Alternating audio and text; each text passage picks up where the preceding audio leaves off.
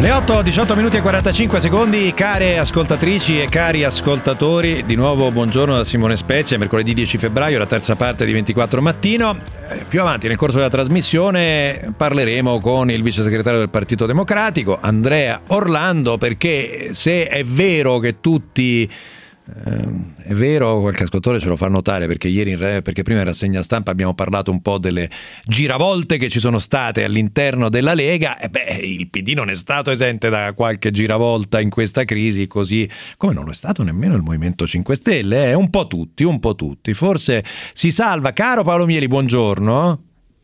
Buongiorno, buongiorno. Eh, però per fortuna vedo che sta un po' diminuendo, poco, eh? Eh. quell'onda di melassa che si stava sì, riversando sì, sì. da una settimana su Mario Draghi poco perché anche oggi avrei visto ah beh sì guarda, guarda aspetta, aspetta aspetta aspetta aspetta però devo far sentire questo audio bellissimo dicevo si salva in, questo, in questi giri di cambi di opinione forse, forse solo Giorgia Meloni forse Azione questa gente qua Giorgia Meloni no, no. che ieri, ieri in tv no, ieri... Meloni guarda si sa sono Giorgia Meloni Carlo Calenda sì. e Di Battista bisogna e, e di Battista, e di Battista. Anche... aspetta Giorgia Meloni ieri ieri in eh, tv, adesso non mi ricordo quale programma fosse, sentila qua. Consentitemi di dire, lo dico di una categoria che è anche la mia, i giornalisti. Io questa, diciamo, questa, questa adesione eh, unanimista, fideista, critica, cioè voglio dire, vedo giornalisti, adesso non lei, in questo caso è vero, Conte, Conte, Conte, guarda che c'è Draghi, Draghi, Draghi. Vabbè, è bellissima, è anche recitata bene. Oh Dio, Dio. Ah, comunque, ieri è stata, però diminuisce l'ondata di sì, Melassa sì. anche perché le cose si complicano. Ieri è stato il giorno di Grillo. Eh, Grillo e Berlusconi, anzi i due grandi rivali degli ultimi 15 anni, due persone adulte, ecco, mettiamolo così, che sono tornati eh, da attori consumati sulla scena e Berlusconi tra l'altro non si vedeva da tempo, Grillo ha detto che Draghi in realtà è grillino, poi però verso la sera ha cominciato a dire Draghi sia chiaro e ha minacciato di rinviare la votazione su Rousseau per prendere ancora un po' di tempo. E ha messo anche un veto su Salvini.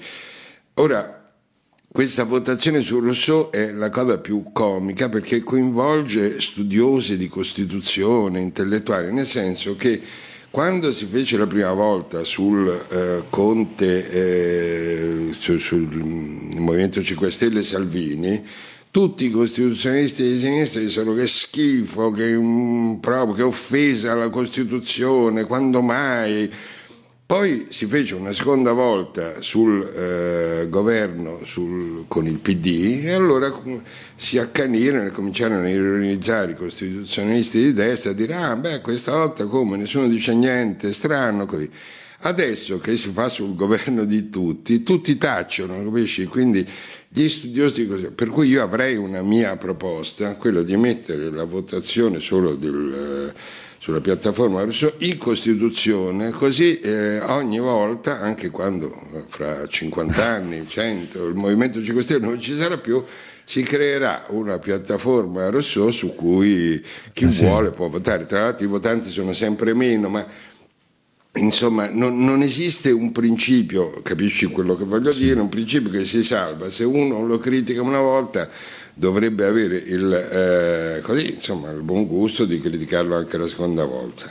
Berlusconi, Berlusconi anche lui è andato lì, avete visto tutte le immagini per televisione con eh, Draghi, si danno del tu, si conoscono da molti anni, l'ha invitato a Villa Zeffirelli sull'Appia che è inaugurato per eh, l'occasione, Draghi gli ha detto grazie di essere qui, insomma una cosa, una cosa insomma uno spettacolo, se lo meritava il giornale, il giornale, che è di proprietà di Berlusconi ha fatto un titolo che non potrei definire sobrio, che mm. recita così: Il ritorno di Berlusconi ha sfidato i suoi medici per ricordare a Roma l'ora più grave per l'Italia. Oh. E insomma, è un titolo, sì, possiamo accettare, descrittivo, eh, pulito, cronachistico. Sì, di sì. e, ehm, sui giornali di sinistra, soprattutto sul fatto, ferve il dibattito se è peggio andare al governo con Salvini o con Berlusconi.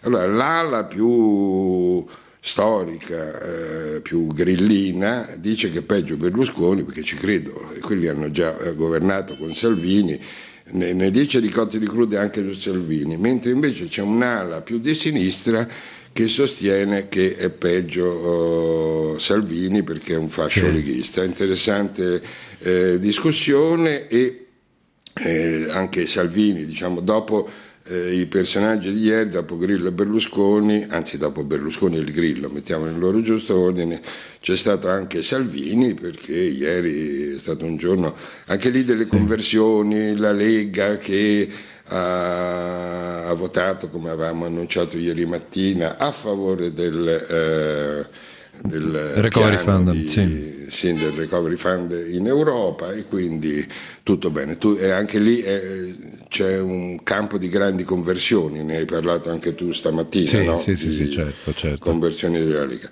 Poi, ehm, sì. Ah sì, tra l'altro a proposito, scusami Paolo, eh, eh, a proposito di, di, conversioni della Lega, di conversioni all'interno della Lega, prima abbiamo citato questo oh, pezzo no, del foglio che titola su Antonio Maria Rinaldi, uno degli alfieri no euro, che improvvisamente dice l'uscita all'euro era solo un piano accademico. No? Rinaldi precisa, ci scrive, eh, precisa che eh, dice il piano B, la mia risposta è stata che il piano B è stato concepito a livello accademico per colmare un vuoto vuoto che non era stato affrontato ancora in Italia da nessuno. E così dice, dice Rinaldi, questa è la sua, no, questa è la sua precisazione. Eh, a me Conferma suona... quello che hai detto tu, mi ah, sembra guarda, una, una no, non dico niente, se no poi Rinaldi io... mi riscrive. Fa... Eh, ma è un piacere se scrivessi per anche carità, a me, tutti carità, ci per, piacciono per gli sms di Rinaldi.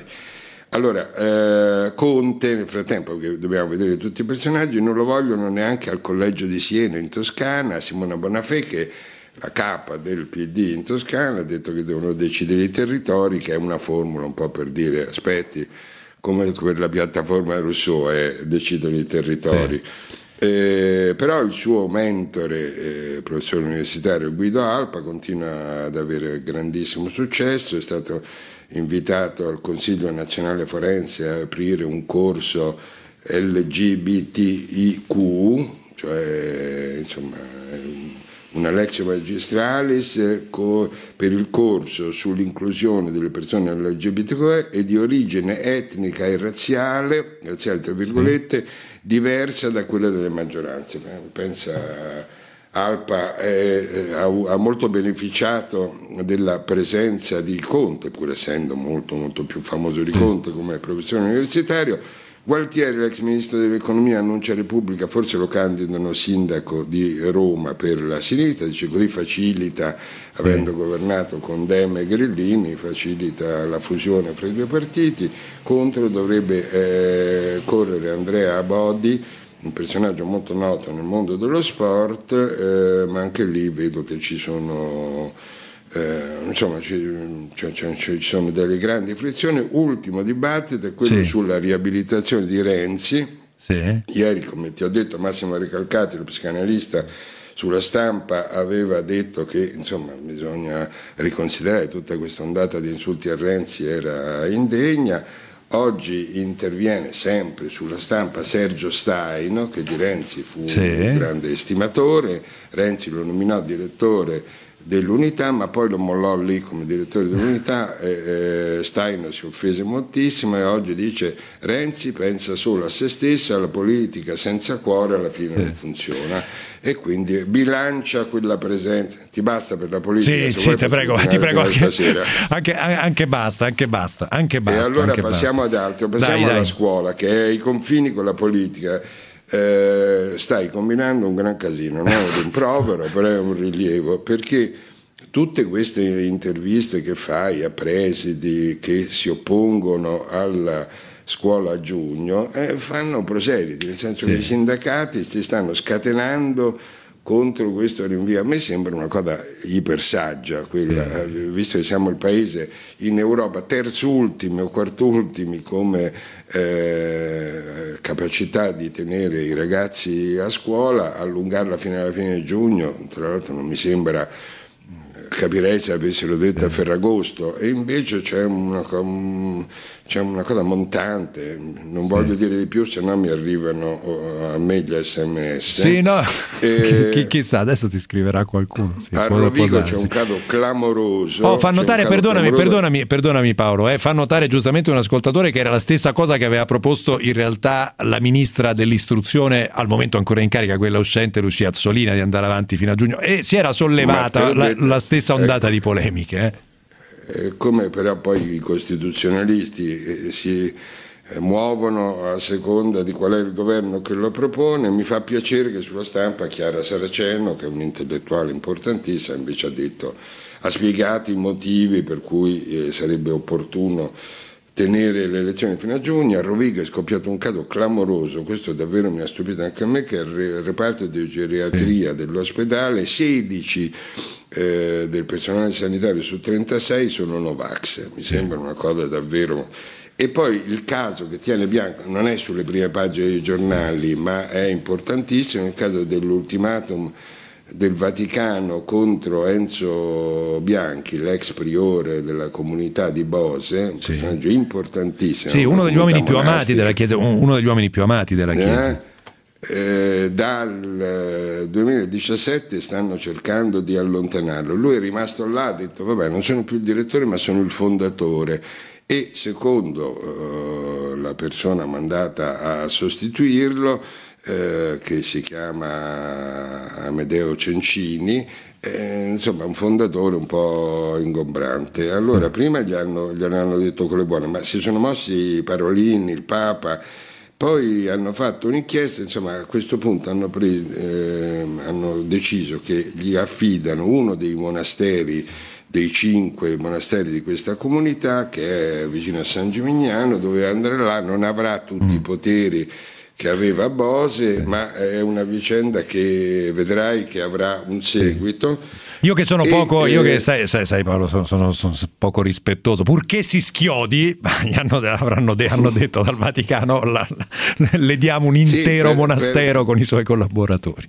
Per, però devi considerare che per i suoi fedeli questo fondatore era come un, è come un santo, certo. una persona molto riverita, poi interviene molto sui media mi ha scandalizzato letteralmente che eh, Monica Amore, una consigliera comunale di Torino del Movimento 5 Stelle, ha fatto un post antisemita contro il gruppo Gedi, sì. cioè il gruppo Gedi è il gruppo editoriale che possiede la stampa e la Repubblica, prontamente la sindaca Appendino, Luigi Di Maio hanno detto ah, eh, sì. Cioè, insomma, sì, si sono dissociati. Sì, l'abbiamo raccontato in ma... rassegna, eh, Paolo. Lei, lei, ha deciso di non dimettersi, tra l'altro, nonostante l'antisemitismo eh, sì, di questo. Eh, eh, ha deciso di non dimettersi, ma in genere sono gli altri che ti dicono vattene, levate di torno. E anche nel modo di prendere le distanze hanno detto bene ha fatto a, a scusarsi, ma sì. bene ha fatto a scusarsi, ma è un posto davvero incredibilmente antisemita, cioè con quei faccini eh, dell'ebreo col naso adunco che eh, si, insomma io mi ricordo si pubblicavano solo nella Germania hitleriana e poi nell'Italia dopo le leggi razziali, quello che mi colpisce è che sì. su questo tema c'è una sensibilità che dovrebbe essere diffusa ma che io abbia visto, tranne i due giornali del gruppo Jedi, cioè i giornali di John El Khan, che è di, ha del sangue ebraico nelle vene, nessun, altri non se ne sono accorti, sono distratti nessuno, sì. insomma scattano per molto meno, ma essendo così. E visto che stiamo in tema di queste questioni sottili, ti avverto che i giornali francesi ne sono pieni le celebrazioni del bicentenario della morte di Napoleone, sì. tutti sanno, 5 maggio 1821, sono messe eh, in pericolo perché la eh, comunità dei francesi di colore eh, dice che non vanno fatte perché eh, Napoleone ebbe il torto il 20 maggio, eh, anche qui un altro maggio del 1802, di ristabilire la schiavitù dopo che eh, era stata abolita dalla rivoluzione francese nel 1794. a te può sembrare diciamo, una questione da storici, no, è una questione perché la Francia è l'unico paese che dopo aver abolito la schiavitù l'ha eh, riabilitata e Napoleone è l'uomo che lo ha fatto. Non è una cosa di Lalla Caprina né eh, puramente culturale, te la consegno perché vedrai che avrà dei seguiti. Grazie Paolo anche per oggi, ci sentiamo domani mattina. Buona giornata, grazie, ciao. Ciao.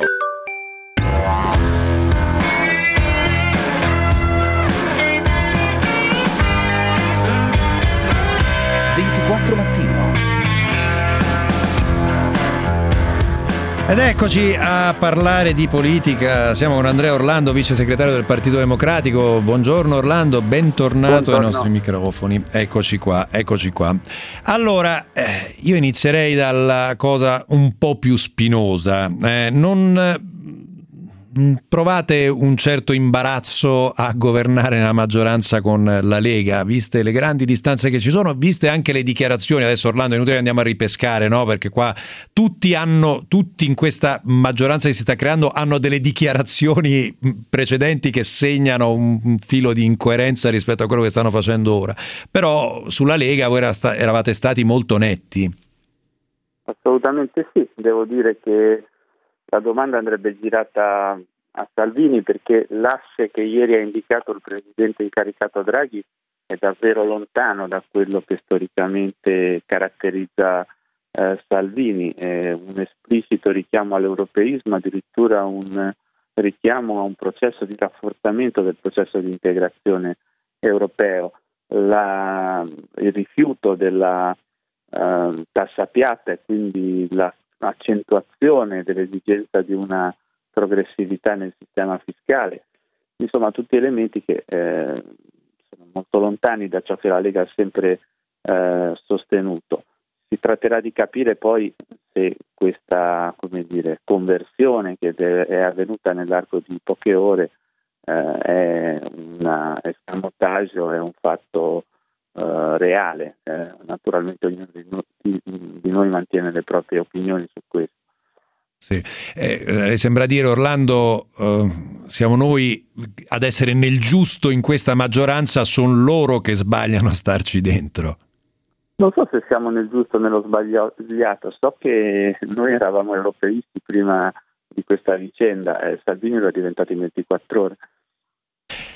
Senta eh, Orlando eh, molti mettono un po' sotto accusa, poi arriveremo alla formazione di questo governo, a quello che succederà. E visto però che siamo sulle vicende un po' vostre del Partito Democratico, mm, una parte degli osservatori mette sotto accusa la gestione di questa crisi da parte del PD, ossia questo uh, o Conte Ter o voto e poi una virata improvvisa nel momento nel quale il Presidente della Repubblica ha messo i partiti di fronte alla presenza di Maria Mario Draghi. Cosa, cosa dite su questo? Ma appare un po' come un rimprovero del fatto di aver accolto l'appello del capo dello Stato e anche diciamo, mh, agevolato un'iniziativa che oggettivamente è un'iniziativa di carattere straordinario, non hanno un'iniziativa che ha pochissimi precedenti e che nasce dall'esigenza di far fronte a un fatto, anche questo credo con nessun precedente, cioè una crisi che è stata aperta nel pieno, nel pieno di una eh, pandemia. Eh, dopodiché io credo che aver tenuto un asse con le forze politiche che hanno sostenuto il governo Conte sia stata una delle premesse fondamentali per far sì che questa esperienza politica si potesse eh, realizzare. Eh, credo che senza un cambio di rotta del Movimento 5 Stelle, che in qualche modo penso sia anche dovuto insomma, in qualche modo a un, a un rapporto che si è tenuto tra queste forze politiche, eh, oggi non ci sarebbero i numeri per un governo Draghi. Quindi è stato giusto prima insistere così tanto per un terzo mandato a Giuseppe Conte, Orlando? Io considero di sì, anche perché noi non, non ci associamo alla campagna che è stata condotta contro Conte né ai rilievi che sono stati fatti. Eh, mi pare che ci sia stata molta strumentalità nelle critiche al governo precedente. Io non sono tra quelli diciamo così, che ha eh, osannato quel governo, ne ho risparmiato critiche, ma mi pare, mi pare, che molte di quelle che sono venute erano uh, finalizzati a far cadere quel, quel, governo e credo che sia stato giusto respingerli. A questo punto il tema è l'asse con il Movimento 5 Stelle, asse con il Movimento 5 Stelle che si rinsalda, non si rinsalda, cioè non riesco a capire, farete un'alleanza strutturale con i 5 Stelle oppure no? Io non so se sarà strutturale o non lo sarà, sono sempre molto cauto con l'utilizzo degli, degli aggettivi. Penso che se si vuole costruire un campo alternativo alla destra, il passaggio obbligato è quello di un rapporto con il Movimento 5 Stelle. Eh, chiunque voglia pensare di sconfiggere quando le elezioni ci saranno, perché le elezioni prima o poi ci saranno, eh, deve pensare a un sistema di alleanze e il rapporto con il Movimento 5 Stelle al momento è l'unica via che si eh, presenta, tutte le altre sono delle chiacchiere, diciamo, delle, mm, degli auspici. No, non vedo un po' di confusione dalle parti dei 5 Stelle in questo momento, Orlando? Che... Ma dov'è che non vede confusione lei? anche, anche, no, anche, questo è vero, anche questo è vero, oggettivamente. oggettivamente. Eh, senta, ehm, non avete parlato di nomi con Draghi? No, assolutamente no. Mm. Mm ma qualcuno gli ha presentato un'ipotesi di rosa dei ministri, che oggi legge, leggevamo qualche retroscena no, di, di, qualche partito che si è presentato, diciamo, Presidente, vuole la rosa dei ministri? E lui, no, grazie, molto, molto secco. È andata così anche con voi? No, noi non abbiamo fatto nessun tipo di accenno ai nomi, non abbiamo parlato minimamente neanche del tipo di struttura di governo, perché mi pare eh, ci pareva che fosse giusto insistere molto sui contenuti. Abbiamo fatto presente una cosa al Presidente incaricato, che senza porre alcun veto a nessuno è chiaro che una maggioranza che non ha uh, una omogeneità rischia di essere una maggioranza uh, o comunque diciamo così che ha meno omogeneità rischia di essere una maggioranza che eh, quindi meglio che non ci sia, la, meglio che non ci sia la Lega, in sostanza, questo, questo è, la, la, la dico un po' brutale Orlando. Cioè senza metter, veti, senza metter veti, però meglio che non ci sia la Lega, dite voi. Sicuramente non, siamo, non abbiamo caldeggiato la presenza della mm. Lega, mm. ma non è tanto questo il problema, è una regola quasi diciamo, scontata. Se, se una maggioranza ha grandi contraddizioni al suo interno, governarla è più difficile. E già lo era molto quella diciamo, che abbiamo alle spalle nato, mm, un suo allargamento senza un asse politico preciso rischia di rendere ancora più complicata la, la navigazione mm. e questo mi pare sia mero buonsenso. Ecco. Eh, mi dà un'idea di agenda Orlando perché vista la confusione che sta nuovamente nascendo in queste ore anche sul tema del voto su Rousseau e, e via dicendo, eh, ci sarà un terzo giro di consultazioni oppure ci si ferma qua? Noi non abbiamo notizia di un terzo giro di consultazioni, ma um, ci rendiamo conto che siamo di fronte a una crisi che ha caratteristiche del tutto inedite, quindi la sua sol- soluzione può richiedere anche passaggi che al momento non sono pre- preventivati.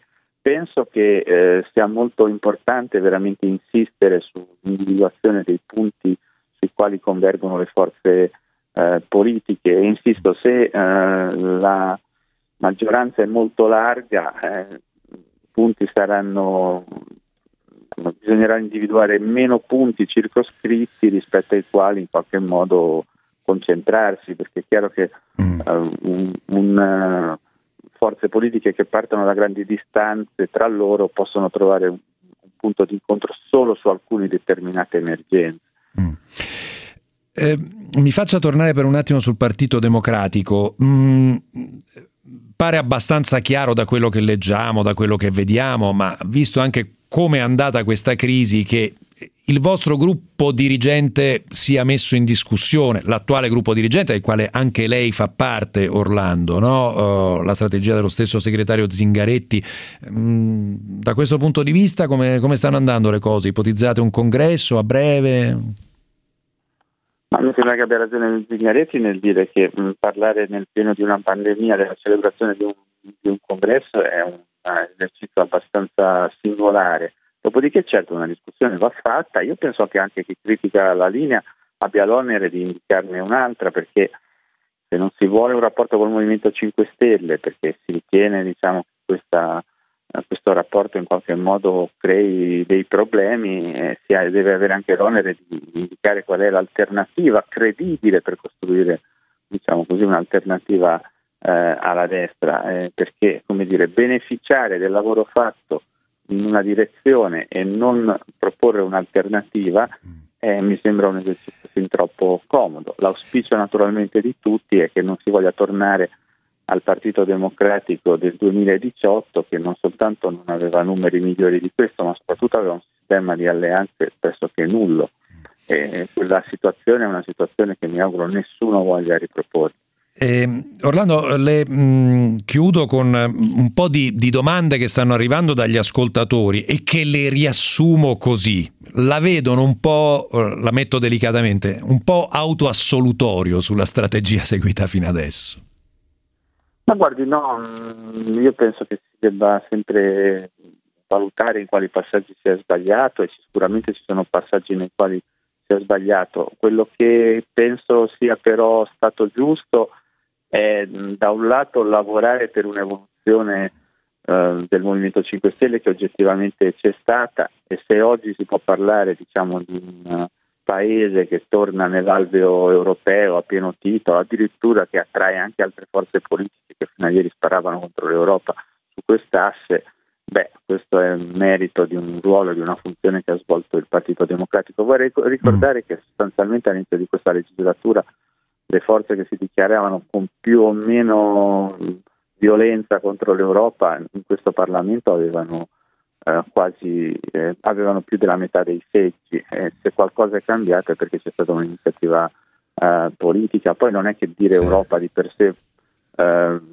diciamo così eh, voglia dire il bene, ma in, questo, in questa fase storica significa di, um, dire Europa significa dire la, la leva e gli strumenti necessari ad uscire dalla, eh, dalla crisi e poi ripeto ci saranno passaggi nei quali siamo stati più o meno efficaci. Eh, se guardiamo a questi anni eh, sì. credo che ehm, ci siamo tolti da una posizione di isolamento che davvero non era invidiabile e abbiamo sì. reso in questo anche un servizio al Paese perché credo che il Paese abbia guadagnato dal fatto che ci sia stata questa evoluzione del quadro eh, politico rispetto a chi faceva i viaggi per incontrare i gilet gialli o a chi mm. si faceva le foto a bracciato con Orban. Sì, sì, eh, quello che faceva i viaggi per i gilet gialli era però appunto una persona che poi è stato il nostro ministro degli esteri fino a poco fa. Grazie Andrea Orlando, buona giornata, mm, eh, vice segretario del Partito Democratico. Cara Antonella Viola, immunologa, professoressa di patologia alla Facoltà di Medicina dell'Università di Padova. Buongiorno, Buongiorno. bentornata. Buon, bento, bentornata. Eh, quanto dobbiamo aver paura delle varianti? Eh beh, sono sicuramente preoccupanti perché mm, agiscono su due livelli, possono in questo momento quelle che sono in circolazione agire su due livelli. Da un lato una maggiore trasmissibilità, quindi questo significa più contagi e quindi più malati, e dall'altro c'è questo tentativo di nascondersi al sistema immunitario, quindi questo significa che ci possono essere reinfezioni, quindi persone che sono guarite che possono infettarsi una seconda volta, che gli anticorpi monoclonali possono non funzionare molto bene e anche che l'efficacia dei vaccini può essere un po' mm. più bassa. Eh, nelle scorse ore il, eh, il, professor Ricciardi ha detto che la variante inglese ha una mortalità più alta del 30%. Mm, abbiamo dati confermati su questo oppure no? No, dobbiamo fare attenzione perché eh, se ha una maggiore trasmissibilità e quindi infetta più persone e anche possibile, cioè è normale che ci siano anche più morti. No? Bisogna capire se a parità di infezioni effettivamente c'è una maggiore aggressività mm, da parte di questo virus o no. E I dati non sono ancora così solidi da questo punto di vista, però sicuramente se ci sono più contagi significa più morti. Mm e questo a, a, livello assoluto. Poi appunto che la mortalità effettiva, esatto. no? che sia, sia, sia, sia, più alta, questo, mm, dobbiamo eh, aspettare. Eh, su, su, su questo fronte dobbiamo aspettare. Veniamo, uh, veniamo, professoressa, al lato. Oh, guardi, facciamo così, partiamo dai, dai monoclonali, eh, ci aiuta un po' a capire perché sono state sollevate molte perplessità. Eh, L'AIFA, l'Agenzia Italiana per il Farmaco, ha subito grandi pressioni per un'approvazione rapida dell'utilizzo dei, monoclon- dei monoclonali e però mh, mm, sono state sollevate una serie di perplessità anche per, no, per eh, quanto eh, per il costo, per l'utilizzo che se ne può fare in rapporto al costo, per, eh, quanto, no, per quanto spazio impiegano negli ospedali e via dicendo. Ci dà un po' un suo punto? Sì, allora purtroppo di nuovo anche in questo caso c'è stata tanta confusione, poca chiarezza, poca trasparenza e anche eh, appunto un problema di comunicazione da parte della comunità scientifica che di nuovo ha piantato una bandierina e pre- pretende che ci si schieri o da una parte o dall'altra. Allora, le cose stanno così. Allora, gli anticorpi monoclonali che erano stati inizialmente proposti all'AIFA tempo fa per una sperimentazione clinica per ragioni del tutto non chiare, non erano stati minimamente presi in considerazione, mentre invece venivano forniti gratuitamente per fare sperimentazione. Questa è una cosa invece che si sarebbe dovuto fare. A un certo punto c'è un cambio di passo completo, una giravolta, per cui non solo vengono approvati per la sperimentazione, quindi nei trial controllati e randomizzati che servono appunto a valutare l'efficacia no, di una terapia, ma vengono anche approvati per uso di emergenza. Di emergenza cosa vuol dire? Che si possono usare negli ospedali, però vengono approvati senza avere quei dati necessari per sì. avere un'approvazione completa. Ecco, questo forse è stato un passaggio un po' eccessivo, cioè si è passati da no, non li vogliamo neanche considerare a li approviamo senza avere i dati sull'efficacia. Detto questo, quindi questo è l'aspetto politico sì. un po' strano, detto questo si tratta di anticorpi, è un'arma eh, ovviamente molto importante che noi potremo, possiamo utilizzare, dobbiamo capire bene come usarla, perché come dicevo non ci sono dei dati chiari sull'efficacia, i dati sono ancora molto preliminari, quindi non possiamo essere sicuri che effettivamente funzionino si usano per, uh, nei pazienti a rischio in questo momento, quindi le persone che hanno per le caratteristiche cliniche un uh, rischio appunto di sviluppare una patologia grave, però si devono utilizzare nei primi giorni del, dell'infezione, quando c'è ancora la malattia ha dei sintomi leggeri. Perché? Perché sappiamo di per certo che non funzionano nei pazienti gravi. Mm. Okay? Quindi eh, questo cosa vuol dire? Che noi non possiamo aspettare che il paziente diventi grave, vada in ospedale, venga ricoverato per poi usarli, ma dovremmo usarli un po' su tutte le persone che possono essere a rischio. Il problema è che in Italia le persone a rischio possono essere davvero tante. Tantissime. Perché, eh sì, perché certo. parliamo di età, quindi sopra i 65 anni, parliamo di obesità, parliamo di diabete, ipertensione, malattie croniche. Sì, eh, la, la, realtà, la, realtà, professoressa Viola, è che noi continuiamo a girarci intorno uh, a tutti questi temi, ma né il vaccino né i monoclonali sono il proiettile d'argento, o meglio il vaccino lo è, però in parte perché non sappiamo come reagirà con le varianti. Mm, no, no, il vaccino lo è, eh, facciamo una chiara differenza mm. tra il vaccino e, e, l'anticorpo. L'anticorpo si usa come terapia, in questo caso però è una terapia, come dicevo, che va usata su larga scala per prevenire l'aggravarsi dei sintomi ed essendo una terapia costosa e una terapia che si fa in ospedale, ovviamente è problematico, bisognerebbe sì. identificare molto bene quali sono i pazienti in cui funziona. Il vaccino invece è lo strumento, sì. il vaccino va usato, solo che dobbiamo avere le dosi che devono arrivare, dobbiamo avere la pazienza di, di aspettare le nostre dosi. E quello è problematico. Eh, molti ascoltatori ci scrivono con perplessità in merito al vaccino di AstraZeneca, eh, sul quale no, abbiamo avuto, eh, professoressa, indicazioni di, di, di, vario, di, vario, genere, di vario tipo, anche sul come è andata la sperimentazione, che hanno fatto sollevare il sopracciglio a qualcuno. Cosa ci Assolutamente dite? sì, è stata una sperimentazione un po' pasticciata. Eh, con l'errore della mezza dose, la mezza dose che funziona meglio, gli annunci non seguiti dai dati, eh, una campagna di comunicazione molto aggressiva, appunto non sostanziata da, da, da dati, quindi davvero una pessima campagna di comunicazione. Detto questo, il vaccino AstraZeneca, per come è approvato oggi, è prima di tutto diciamolo sicuro, quindi dubbi da questo sì. punto di vista non ce ne sono. Il problema è che è poco efficace perché la formulazione approvata in questo momento ha un'efficacia di poco superiore al 60%. Quindi vuol dire che su 10 persone vaccinate 4 non saranno protette, non svilupperanno protezione.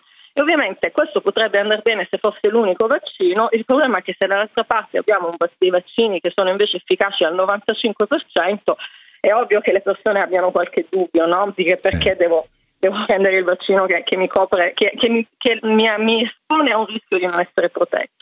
C'è poi il problema delle varianti. Il Sudafrica ha bloccato l'uso di questo vaccino di AstraZeneca perché ha detto che con le varianti la sua efficacia è così bassa che alla fine non, non, non se la sentono di portare avanti la campagna di vaccinazione con AstraZeneca. E poiché quella variante da noi c'è già, eh, ecco, quello è un fronte è di preoccupazione, cioè ce, la sta mettendo là, ce la sta mettendo là, professoressa, dicendo questo è sicuramente un fronte di preoccupazione. Sì. Allora, le domande sarebbero ancora tante. Sarebbero ancora tante. Ah, eh, molto rapidamente, professoressa Viola, sui sintomi gravi il vaccino AstraZeneca ha comunque un'efficacia, cioè voglio dire, ha un'efficacia di protezione quantomeno mh, mm, eh, limitata oppure no? No, certamente sì, cioè ha un'efficacia nel, in, in, in 6 persone su 10 vaccinate previene lo sviluppo di sintomi gravi. Eh, che, eh, che, che, non è male. Che, direi, che direi decisamente di no. Grazie Antonella Viola per essere stata con noi ancora oggi. Peter Bescape in regia, Alessandro Marco Turi in assistenza e redazione, tutta la squadra, Gloria Guerrera. Ehm, Giorgio De Luca, Margherita Ine e Francesco Saraffo i nostri autori. I nostri canali social Instagram 24 mattino, Facebook 24 mattino dove ci trovate anche quando la trasmissione è finita. GR24, ci risentiamo domattina alle 6.30. Ciao.